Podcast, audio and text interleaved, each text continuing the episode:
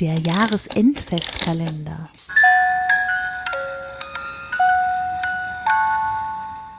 Das Loch im Garten.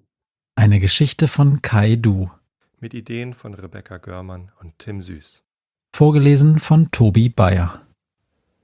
Ich wollte also einen Brunnen bohren. Wie schwer konnte das sein? Man bohrt ein tiefes Loch und dann setzt man eine Pumpe ein. Über die Wasserwerke jedenfalls würde ich mich nie wieder ärgern. Die Ausrüstung konnte man leihen. Ein paar Freunde standen mir mit Rat und Tat zur Seite. Die Investition hätte ich in zwei, drei Jahren wieder raus. Und da könnte die Geschichte auch schon zu Ende sein. Doch dann kam plötzlich eine weiße Flüssigkeit aus der Leitung, die ich installiert hatte. Im ersten Moment dachte ich, es sei vielleicht irgendein Sand oder besonders heller Lehm, der das Wasser färbte. Mein Kumpel Eckhard meinte, das würde sich nach ein paar Tagen geben. Bei seinem Schwager Uwe wäre eine schwarze Pampe rausgekommen. Der Dödel dachte glatt, er hätte Öl gefunden, wollte schon losgehen und sich einen Porsche kaufen, war aber nur Köttke. Trotzdem änderte sich nichts an der Farbe. Zudem gab es noch ein anderes Problem. Ich leerte die Eimer mit dem weißen Wasser am Rand des Gartens aus. Nach einer Weile ging von dieser Stelle ein sehr übler Geruch aus. Schließlich entnahm ich eine Probe und schickte sie an ein Labor. Nach einigen Tagen erhielt ich einen Anruf mit der Frage, ob ich mir einen Scherz erlauben würde. Bei der Wasserprobe, die ich geschickt hätte, würde es sich um nichts anderes handeln als Milch. Ich nahm mir ein Glas aus der Küche, ging hinaus in den Garten, wo ich den Wasserhahn installiert hatte, und zapfte die weiße Flüssigkeit ab. Zögernd roch ich daran. Tatsächlich, der Geruch von frischer, kühler Milch. Beherzt nippte ich am Glas. Der Geschmack war ebenfalls der von Milch. Ich nahm einen größeren Schluck. Milch. Vorsichtig zog ich in den kommenden Tagen Informationen ein, ob es so etwas wie Milchleitungen gäbe, die zum Beispiel von einem Milchbauern direkt zu einer Molkerei führten. Vielleicht hatte ich aus Versehen eine solche Leitung bei meiner Bohrung getroffen. Tatsächlich gab es so etwas, aber nicht dort, wo ich wohne und schon gar nicht unter meinem Garten. Eigentlich war die Sache mit der Milch praktisch. Man konnte sehr viele Dinge aus Milch machen. Kakao, Pudding, allerlei süßes Gebäck, Milchreis, Grießbrei. Wenn ich mir ein paar Zutaten und ein Fachbuch besorgte, könnte ich vielleicht sogar Joghurt, Quark und Käse herstellen. Milch ist wertvoller als Wasser und ich konnte sicher einiges verdienen, wenn ich die Milch verkaufte. Aber wie sollte ich die Herkunft meiner Milch erklären? Die Abwesenheit von Kühen im Umkreis von mehreren Kilometern würde aus gutem Grund Misstrauen wecken. Das Ganze wäre noch umso riskanter, da ich ja selbst nicht die Quelle kannte. Dieser Zauber konnte schon morgen vorbei sein.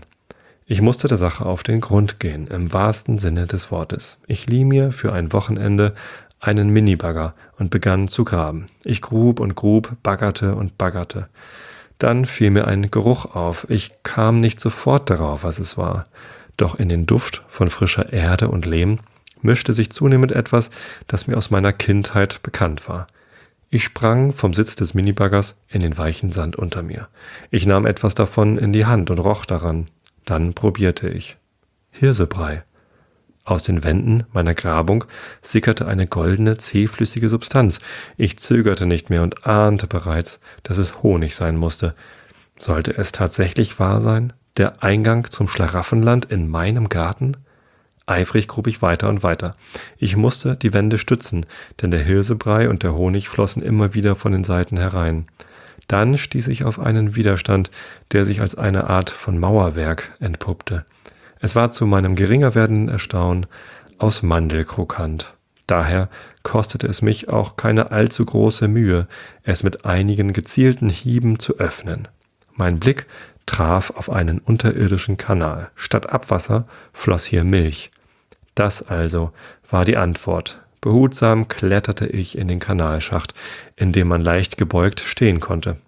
Ich folgte der Flussrichtung der Milch und bewunderte Mosaike aus Schokolade und Bonbons, die Motive aus dem Alltag im Schlaraffenland darstellten. Fliegende Brathähnchen flogen vom Himmel herab in die geöffneten Münder der Leute. Überhaupt bestand die Fauna aus servierfertig zubereiteten Nutztieren, die sich offenbar nach ihrem Verzehr sehnten. Ich fragte mich, ob ich ein gebratenes Tier essen würde, das eigenständig auf mich zukäme, verwarf den Gedanken aber wieder. Der Kanal verlief in einer leichten Biegung und endete schließlich in einem Gewölbe. Die Milch floss zu einem großen Tor, das im unteren Bereich aus einem Gitter bestand. Der Raum bestand neben dem allgegenwärtigen Krokant auch aus Lebkuchen und Haselnüssen. Ich näherte mich dem Tor.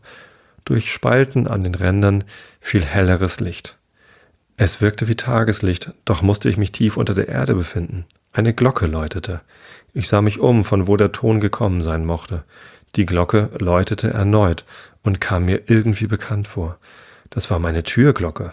Mir wurde klar, dass ich geträumt hatte und öffnete die Augen. Tatsächlich war wohl jemand an der Tür. Schlaftrunken ging ich die Stufen zur Eingangstür hinunter. Es war Eckart. Er hatte einen Erdbohrer dabei. Ich bat ihn herein und schlug vor, Kaffee zu machen. In der Küche fiel mir dann ein, dass meine Frau den Kaffee aus unserem Küchenschrank verbannt hatte. Bevor sie zur Chorprobe aufgebrochen war, hatte sie wieder einen herrlichen Frühstücksbrei zubereitet. Grob zerkleinerter Getreideschrot lächelte mich in allen Farben aus dem Sojajoghurt an. Vermutlich wurden diese Körner in Südamerika, Afrika oder Asien schmerzlich vermisst. Ich sagte zu Eckert, dass wir das mit dem Brunnen später machen würden. Etwas misstrauisch nahm unser Hund die geschenkte Extramahlzeit entgegen. Jetzt ging es erstmal zum Bäcker. Der bei dem es diese erstklassigen Sahnetorten gab.